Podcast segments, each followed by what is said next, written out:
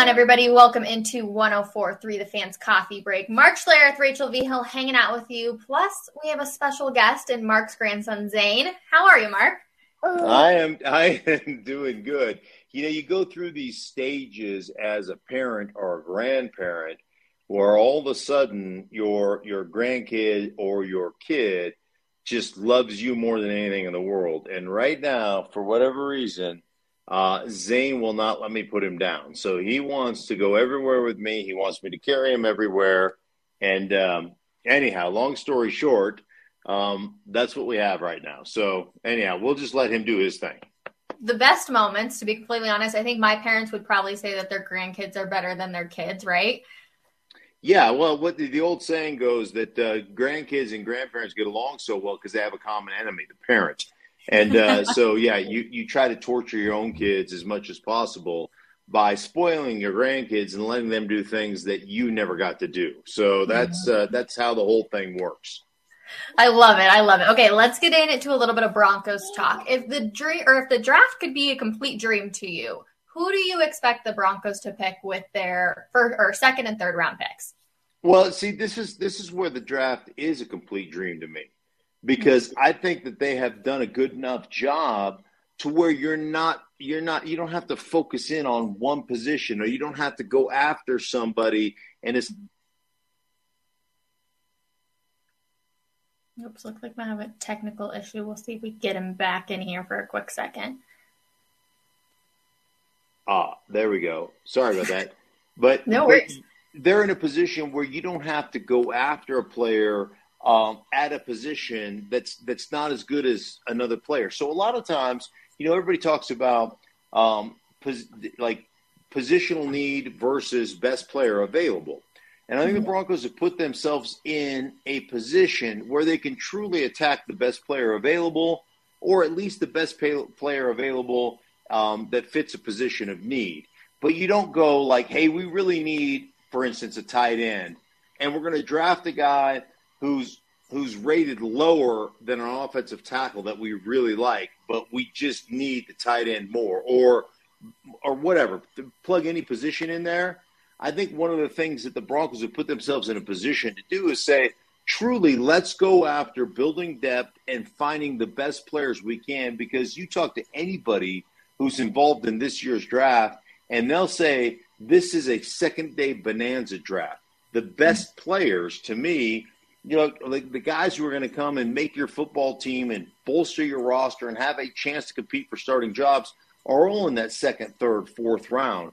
So it's a great it's a great opportunity to really um, find some quote unquote value picks. And one thing about the draft you have to understand is, and, and you can talk to general managers ad nauseum about this, but a lot of them will tell you there truly is in any draft in today's modern draft maybe fifteen to seventeen players that are worthy of a number one pick, like a, a worthy of a first round pick, and ultimately.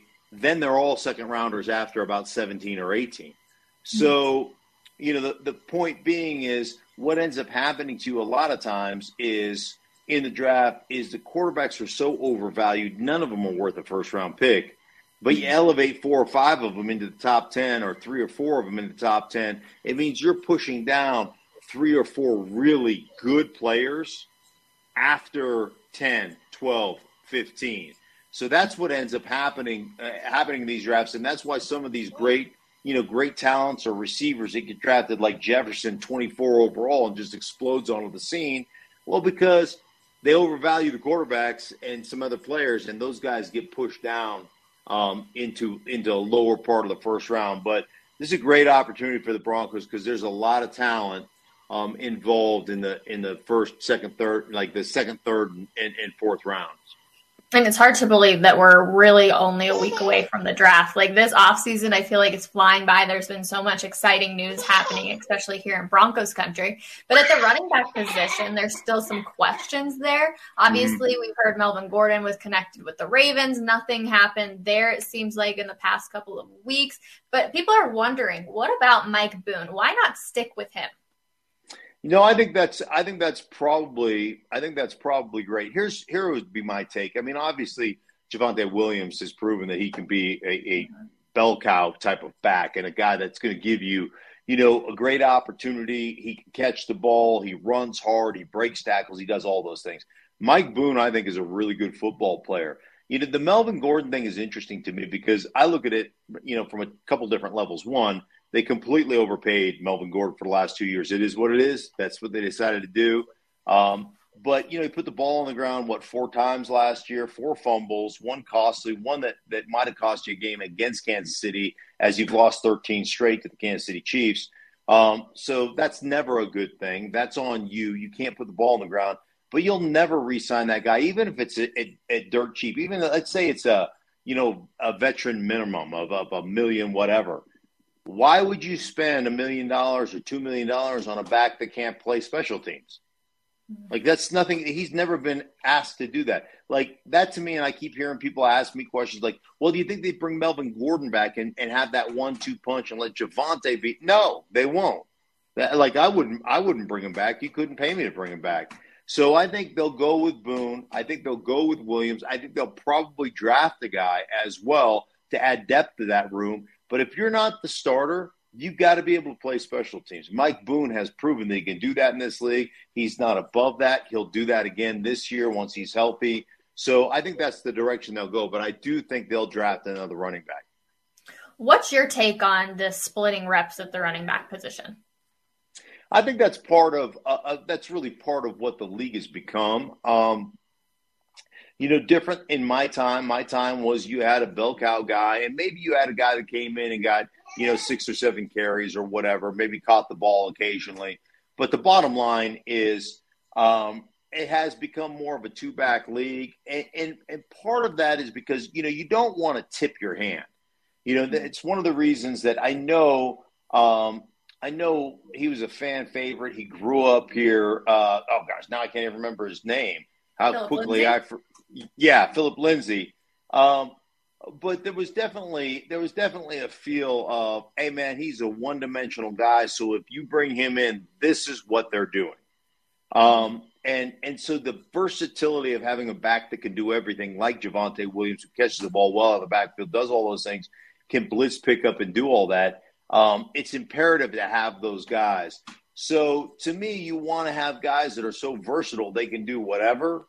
Um, but you never want to tip your hand because it's important, especially in third downs, Rachel. If you're in third down and four minus, meaning four or less yards, it's important to have a guy that's a threat running the ball as well as catching the ball out of the backfield.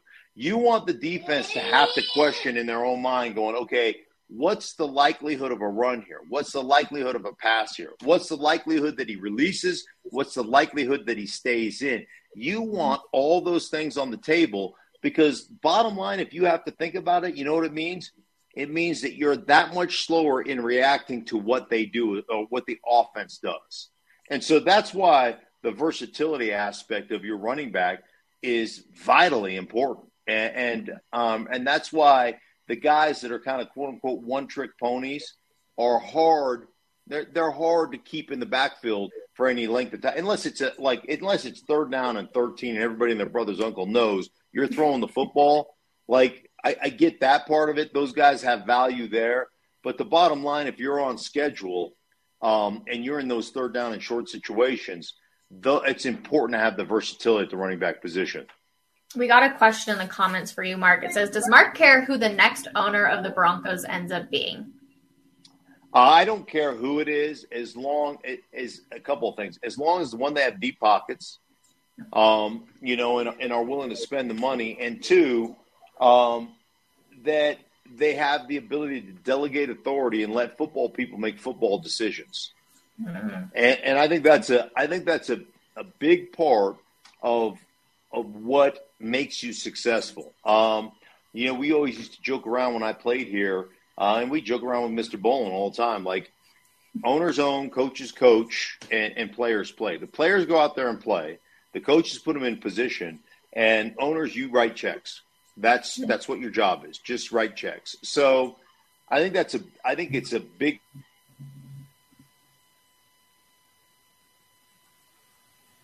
Mark's a busy man. I'm sure his phone's just going off, so we'll give him a quick second to reconnect again. But Joseph in the comments just said, impeccable. Sorry about oh, that. You're good. I said yeah, you're a popular man. You're probably getting phone calls or text messages.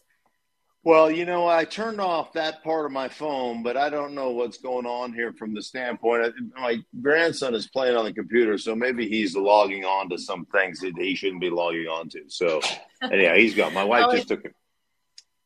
Love it. Well, we're going to miss him here because he is definitely a cutie, that's for sure. But my other question for you, Mark, is we've talked about how Russell Wilson has just completely changed this team for the Broncos. Mm. Can one player change the team? And now I'm looking at the Rockies when it comes to Chris Bryant. They're obviously doing well, but can it just be one person who can do that?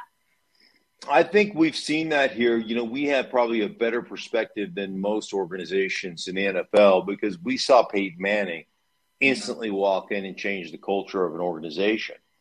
And I think you've seen that with Russell Wilson. One, he brings confidence and, you know, some swagger because of what he's done in the past and because of the position he plays.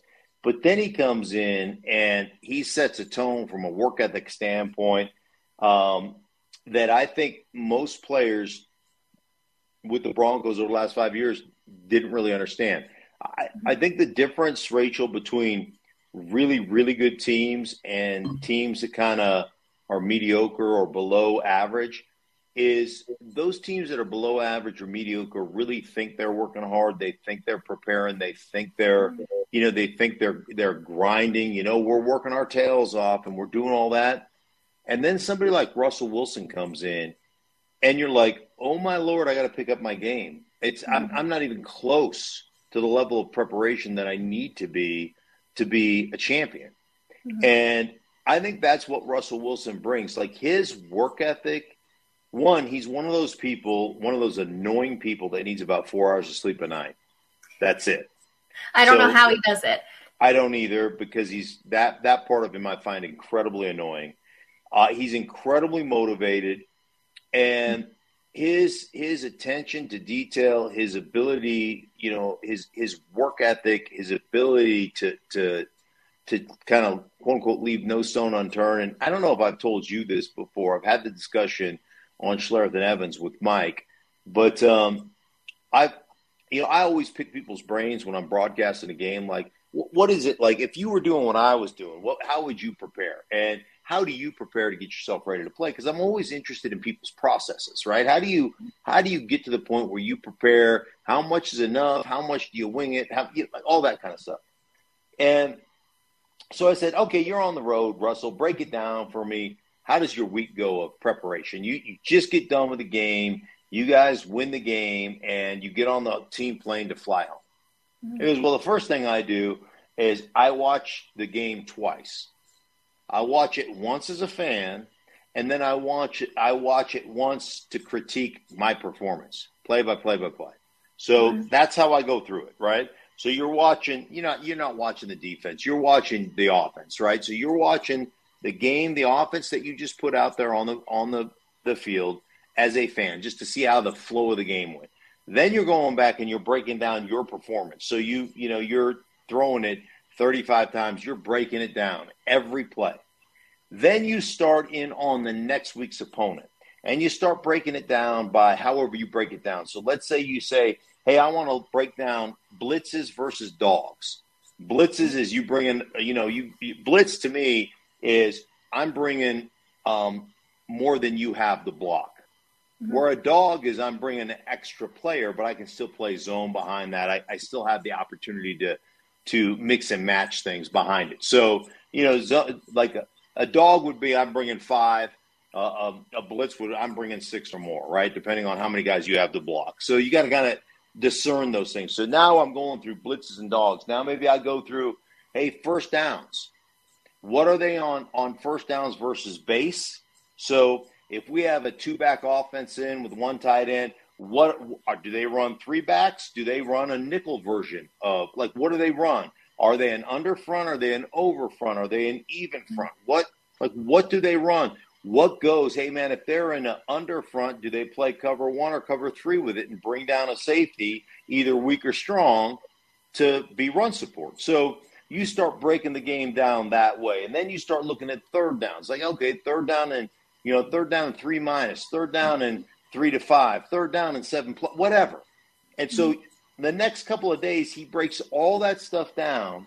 And then that night, on Tuesday night, he'll put a fifteen-page report together and hand it to every person on the offense. So he'll hand it to the wide receivers. He'll hand it to the coaching staff. He'll hand it. This is my breakdown of the team we're about to play. And so his preparation, then he says, come Wednesday when we start practicing, now it's like I'm in dress rehearsal Wednesday, Thursday, Friday. Because I've already done, I've already done all the work to prepare myself to play the team. And and so then he'll even put in fake stuff in his scouting report to make sure his receiving corps reads it. So he'll quiz them on fake stuff, like things that he intentionally put in there to see if he can trip guys up. Like, it's it's insane. And, oh, by the way, he seems to be able to make a, a visit to the children's hospital every Tuesday as well. Mm-hmm. You know, and he and he's still up in the morning every morning. He swims. So um, that's part of his rehab. Every morning he swims.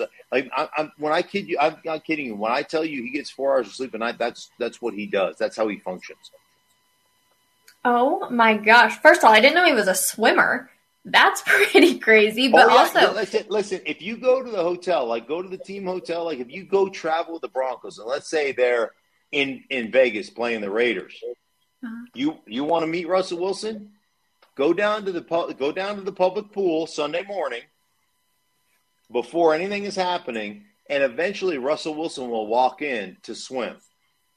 That's a little inside info for you. Oh, my goodness. I hope people are listening because, yeah, yeah, what a way to meet him. But how – to do a fifteen-page paper, right? We all talk about, like, in college when you're a professor would do that. But to do that every single week is just shows the level of intensity that he takes it to. And I think you're right. I think this offense is learning on a whole new level of what it takes to actually win. Right. To win championships, you have to have that level of intensity, that level of preparation. Everybody has to be on that page. And, um, and, and, you know, there's part of me that looks at it. If you don't have players that hold everybody accountable that way, n- guys are most likely not going to do the work. I, I always used to tell my son when he was coming up and, and, and, you know, trying to become, you know, a collegiate pitcher and, a, and eventually making it to the major leagues. Um, I always used to tell him, just because you play a pro sport doesn't make you a professional. Mm-hmm. Right. And there's a lot of guys, and I think there's a lot of guys on the Broncos that played pro football, but weren't professionals. And I think, and it, it's no fault of their own. They come into an environment where they're not held accountable that way. Mm-hmm. Um, because, like, the coaches can tell you how vital and how important it is, but until the players adhere to it and, and glom onto it and really, like, really embrace that, um, it's it's really hard, you know, because you just don't know. And collegiately, it's not that way. You know, high school obviously is not that way. Most of the time you can just get over, or you're just so much more gifted than everybody else is on the field that it's that all that other stuff doesn't matter. The preparation aspect doesn't matter because you're just an exceptional athlete. You get to the N F L, everybody is exceptional. And what sets you apart, what goes going good to great or great to exceptional, is the amount of work you put in to the game, understanding the game, um, understanding the nuance of the game, and, and having a deeper level of understanding, and you being able to visually see something and know exactly right off the bat, oh, here's what they're doing. Here's what they're trying to get me on. And, and that just takes, that takes repetition, and it takes preparation.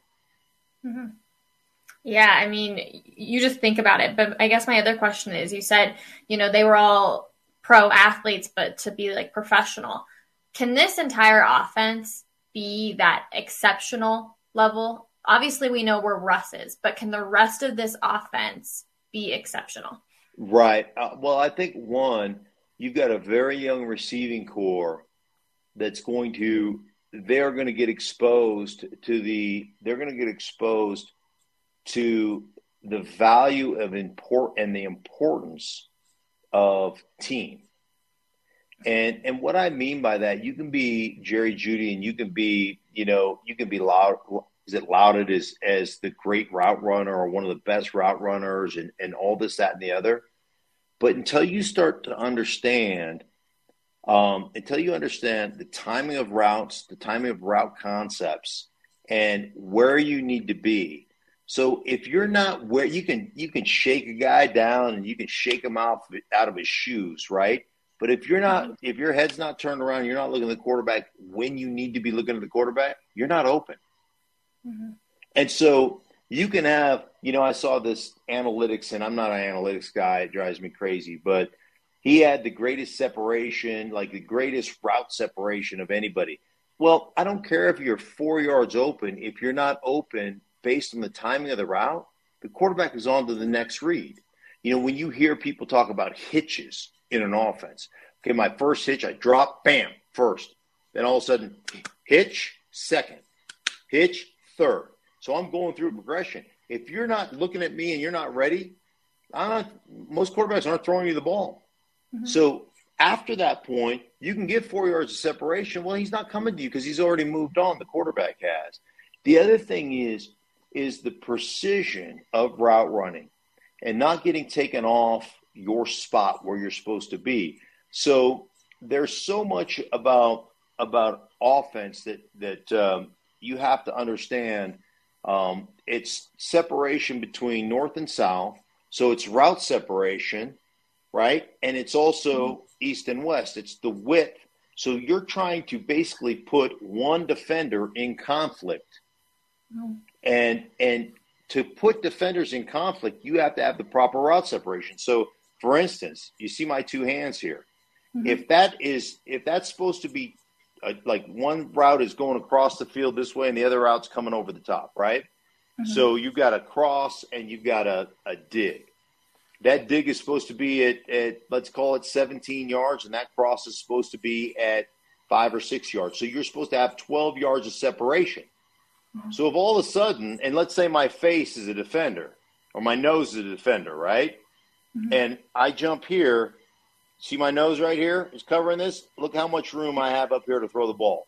Now mm-hmm. all of a sudden, let's say this guy is supposed to run this route at, you know, at, like I said, four or five yards. Let's say he runs it at seven, and this guy that's supposed to be at seventeen, eighteen, he runs it at fourteen. Mm-hmm. Now guess what? This defender can sit between the two of those, right? And he can cover yeah. this, and he can cover this. You don't want to – do you see where where I'm getting at? And, and so yeah. – If you're not, if you don't have precision on those two routes, guess what? One dude covers two guys. Mm-hmm. And now the quarterback is like, oh, shoot, let me throw my check down. Or, oh, you know, oh, all of a sudden, man, I'm getting one in the in the mouth because that ball's supposed to be gone. And that ball isn't gone because both of those receivers are covered by one guy because both guys didn't run the route properly. And, and, So that's the attention to detail that a guy like Russell Wilson can bring where, frankly, and it's no fault of Drew Locke, but Drew Locke couldn't bring it because he doesn't know, right? Mm-hmm. So there's Super Bowl winners, and then there's people that didn't make the playoffs for a reason, even if you're both in professional sports.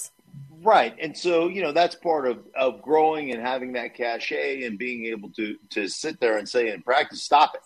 If you don't run that, get him out. He can't run that route at, at seven yards. He, that route needs to be run at four yards. Get him out. I don't want him in there. And, and if you were ever, and I know you weren't, but I was, you ever around Peyton Manning? Watch um, a receiver. Watch a yeah. receiver in practice. Watch a receiver run a route that's supposed to be cut at twelve and him cutting it at ten. And mm-hmm. watch Peyton Manning. I mean, you want to talk about curse like a sailor.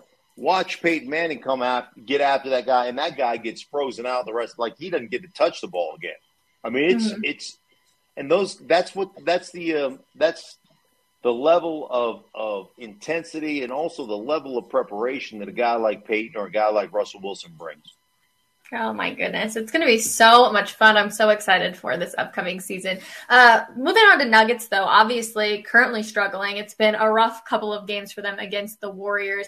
And I know you talked on your morning show about how for Jamal Murray, you know, you don't know how your body's going to react until you get out there. You've obviously mm-hmm. gone through plenty of knee injuries in your career. is should, is there any point in him coming back at all for this season, or should they truthfully just wait and have him come back next year?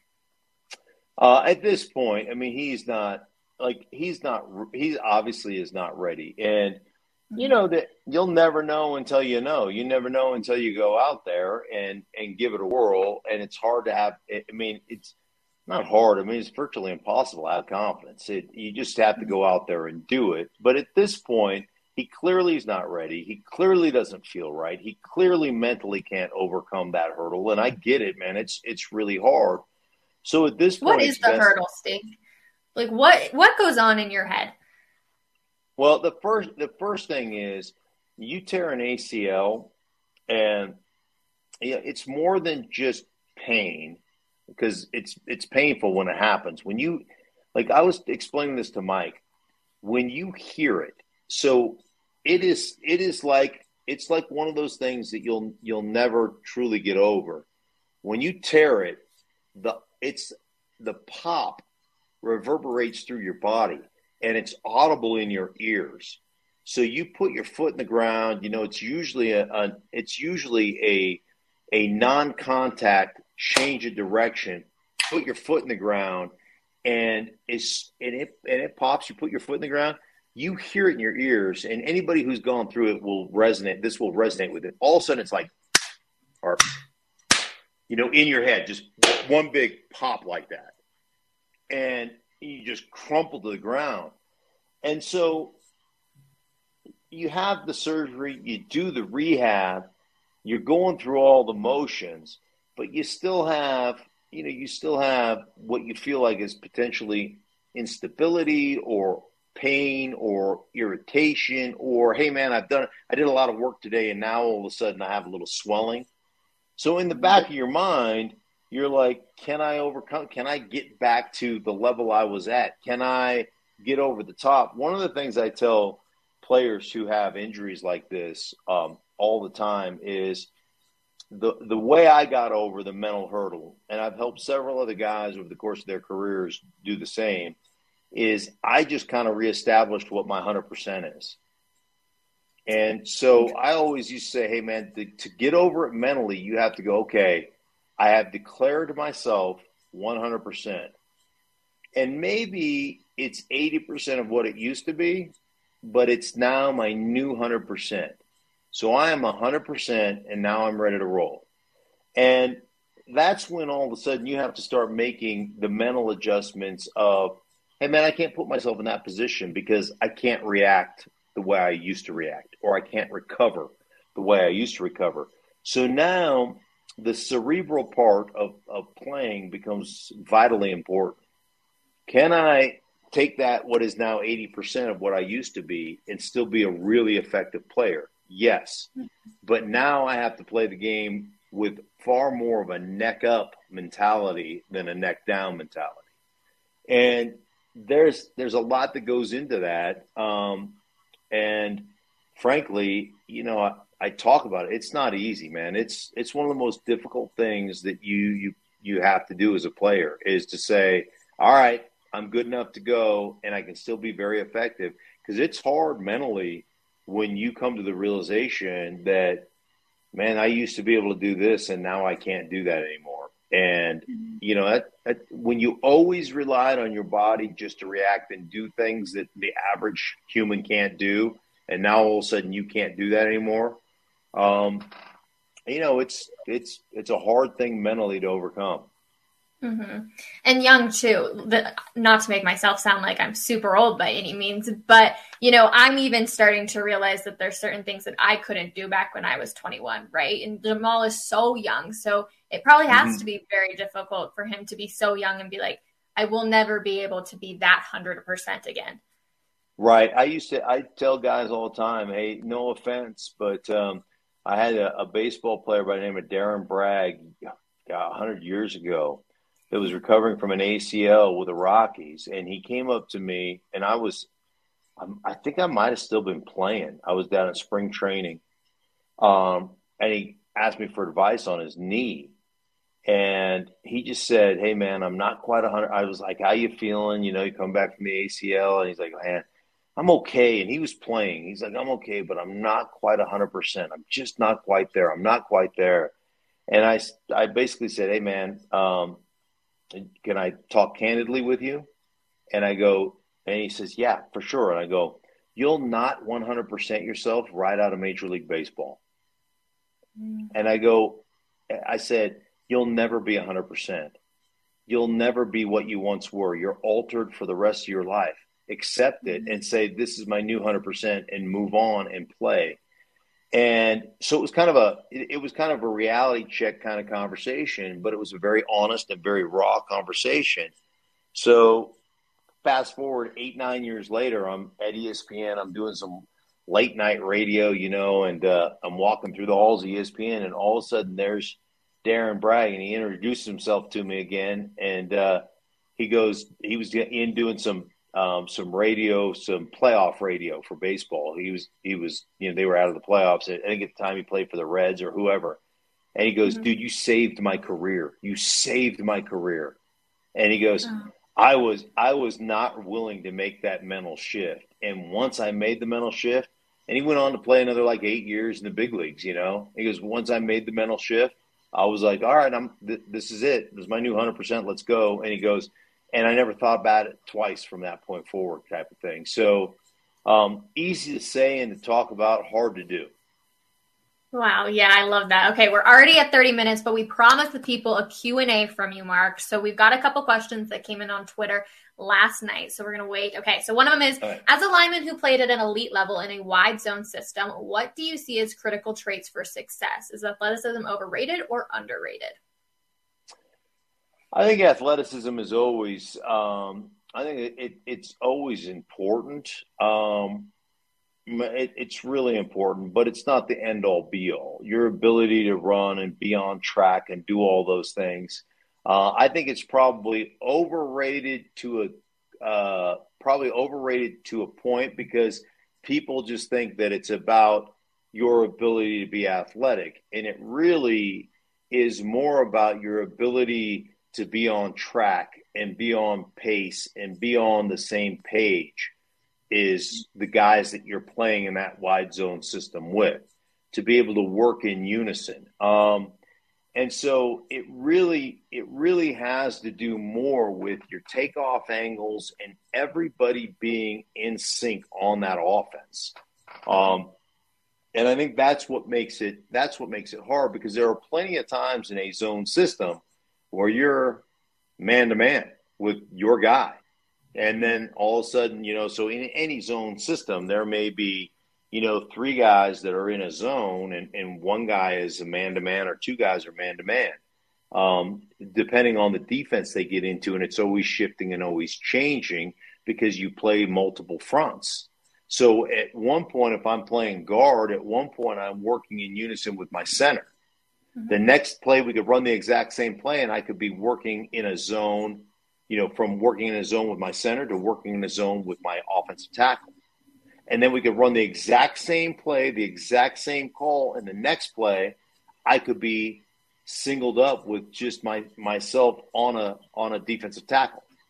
Mm-hmm. So in that one zone play, based on the defense they give me, there can be three, four different things that I am responsible for. Uh, and I have to change my technique or my footwork. And, and we all have to be on the same page. All five guys have to work in unison, plus your fullback, plus your running back, plus your tight end.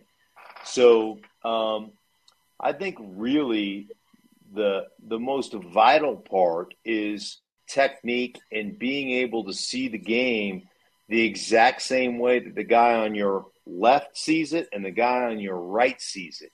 You guys have to be able to see and communicate the exact same thing.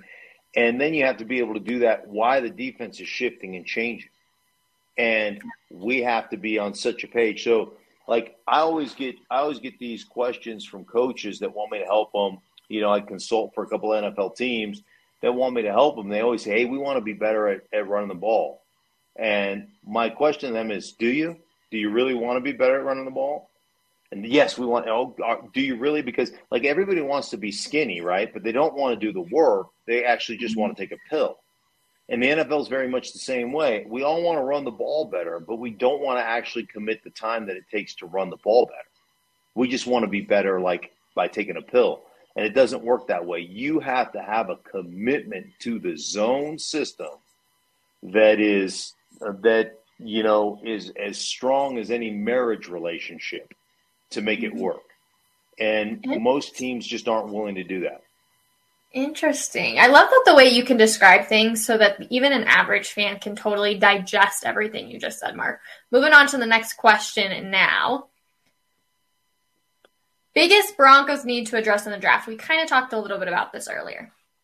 Yeah, I, I think there's – I mean, I think um, defensively, I think another defensive lineman that can be a difference maker is something they need to address. I think a long-term solution at the right tackle position is something that I'd love to see them address, um, be it in the second round, moving up in the second round, or, you know, finding a guy that you really believe in in the third round or whatever. But I think they need a long-term solution.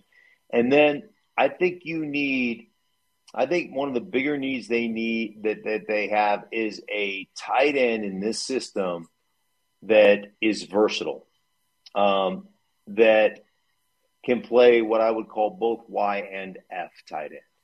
So, so the issue that you get into, again, we talked about this a little bit with the running backs. At the tight end position, you know, everybody has become enamored with being a wide receiver at the tight end position. And in the in the West Coast offense, the one thing I don't want is I don't want a tight end or tight multiple tight ends that can only do one thing. So I have to have a tight end that can line up on the front side of a wide zone and be in combination with my tackle, or be in tight combination with my other tight end, or be in combination with my fullback and dominate the line of scrimmage front side. Also need a tight end that can that can be good enough on the backside to cut off and do those things. Now I also need a tight end that can shift from one side of the ball to the next side of the ball and be either a front side fill guy, front side attack guy, or a backside fill and cut off guy. And so, and then I also need that guy to be able to not only run routes from the traditional Y position, but to be in flex or in the slot or outside the numbers in flex, like as a Z, and, and to be able to exploit a defense that way. So honestly, Rachel, as I, as I travel around talking to coaches and doing games, I think, obviously, the quarterback has the most to know of any any position, but you think about a true versatile, like George Kittle type of tight end from San Francisco. He's got to know, hands down, what his position is as the Y, as the blocking or or you know the single tight end. Then he also has to understand the F. Then he has to understand, hey, man, at times I'm going to be in twelve personnel, two tight ends as the F, but I'm going to have to play fullback instead of the tight end position. So now I have to know all the routes from the fullback position, from the F second tight end position, from the Y tight end position. But, oh, by the way, I may be running slot. So now I have to have the route tree out of my slot, and I've got to be able to motion and flip sides and, and motion out of that slot position. And, oh, by the way, if we flex, now I have to have the Z route tree down. So I think – and I have to understand the blocking schemes and how we're going to run the ball. I think after quarterback, tight end, that versatile tight end that isn't just a one-trick pony, has the toughest position in football. From a mental yeah. standpoint, he has he has to he has to have more base knowledge of the offense than any other player. Yeah, it's going to be interesting. I think you're right. There's so many different um, like books that they have to be able to juggle to, and I don't think that the Broncos have that person right now. Move on to the next question. That way we can keep these rolling. Otherwise, I could probably talk to you for the next two hours, Mark. But what material do you like to use for overseeding? We know you're big into your yard. Right. Okay. So I always, obviously, I try to do the, um, I, I aerate first. Um, I like, I like Kentucky bluegrass is, is kind of my best, like my, my favorite grass seed. Um, is, it is susceptible here to, uh, um, leaf blight or a, uh, a necrotic ring spot. Um, and so if you get a, a mixture of, of a couple of different types of grasses in there, but I like, I like the heaviest to be Kentucky blue. Um, that, so that's what I would do is put the, the grass seed down. And then I do a, a mixture, um, over the top of that of soil and sand. Um, and so, cause I want, I want, um, I don't want the, this ground tends, tends to be kind of a lot of clay. I don't want compaction. I, the sand helps keep, um, helps keep water moving through your lawn. So those are the, those are kind of my three things that I do when it comes to overseeding is sand soil mixture. Um, you know, almost kind of like one third sand, two thirds soil, or almost half and half, that type of thing. And then, um, uh, you know, I, I, I like a, a grass seed that's mostly Kentucky blue, but has a few other things in there, um, to, to help it stand up against some of the, like I said, some of the funguses, the necrotic ring spot and stuff that becomes kind of can become kind of prominent here in Colorado. Okay. Well, I'm about to do my yard here. I just moved into a new house. So I'm going to be texting you, Mark, because I need all okay. the yard help, please. Okay. Next question. Can Mark confirm what birdies are telling Tyler Poulombis about Denver actually being all in next year as opposed to this year? Uh, does Stink believe in trading up for any player this year and who? Um, Yeah, I don't I don't know who Tyler talks to um, over at the Broncos. And, you know, the, the all in the all in aspect of um, of the league. Hey, listen, anytime you have a guy like Russell Wilson, you have a chance to obviously win a lot of games and be a playoff contender. And when you get into the playoffs, um, you know, it, it really comes down to being a complete football team. Um, And it, it's not just about, you know, it's not just about your quarterback. If, if it was, um, the Kansas City Chiefs would have four star, four straight world championships instead of one, and been to the A F C championship game four times. So it, it really is about complete teams. And, and I think part of um, great playoff runs to me is, Uh, can you control line of scrimmage? You show me the team that dominates the line of scrimmage both offensively and defensively, and I'll show you a team that probably wins eighty plus percent of the playoff games. So it's a combination. You got to have the quarterback, obviously, but you've got to be able to. You've got to be able to. To me, you got to be able to dictate to the other team, both offensively and defensively. You got to say, "Hey, this is what we're in," and uh, almost this global gym philosophy of "We're better than you, and we know it," and um, And those teams, to me, are the ones that uh, end up winning championships.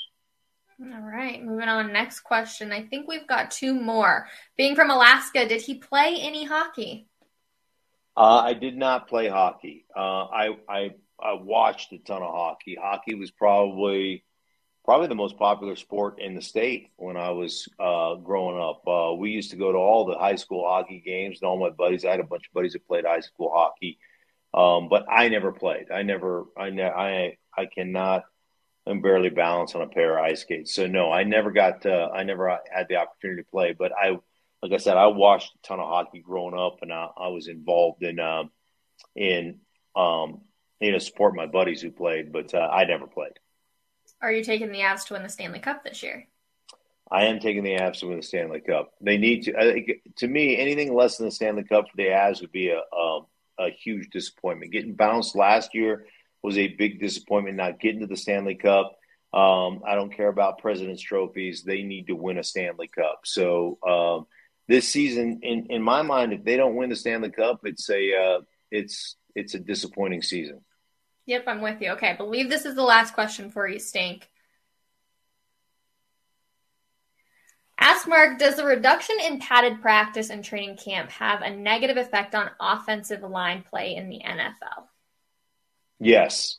There's there's the offensive and defensive line play um, suffers with a lack of a lack of padded practices, a lack of um, just understanding the fits and understanding, um, you know, understanding and, and the feel of of blocking people, the footwork and all the things that are imperative um, to doing that um, the more you do it, the better you get at it. So, yeah, it certainly has an effect on um, on the play of the offensive line, the play of the offense in general. Um, and so, yeah, it's it, to me, that's where the nuance and understanding of of playing in the N F L and playing that position really, you know, really get driven to the forefront is is and this is an important part of coaching. And one of the reasons that, you know, I, I get all these consulting jobs is, all right, here's what we're trying to feel. Here's what we're trying to look for. And here's how we can work on that with without having pads on. And and so just the little nuanced aspects of um, of doing those things is really the difference between, you know, between being good and being great at, at blocking people and being tied together as a unit. Well, Mark, thank you so much for all of your insight, all your stories, too. We really appreciate you hopping on coffee break with us. Thank you also for bringing on your grandson. He was a joy. Yes. He was so cute as well. So thank you. You got it, Rachel. Take care. Have a great day. All right, everyone. ten thirty again tomorrow morning, coffee break. Check us out. We'll see everybody later.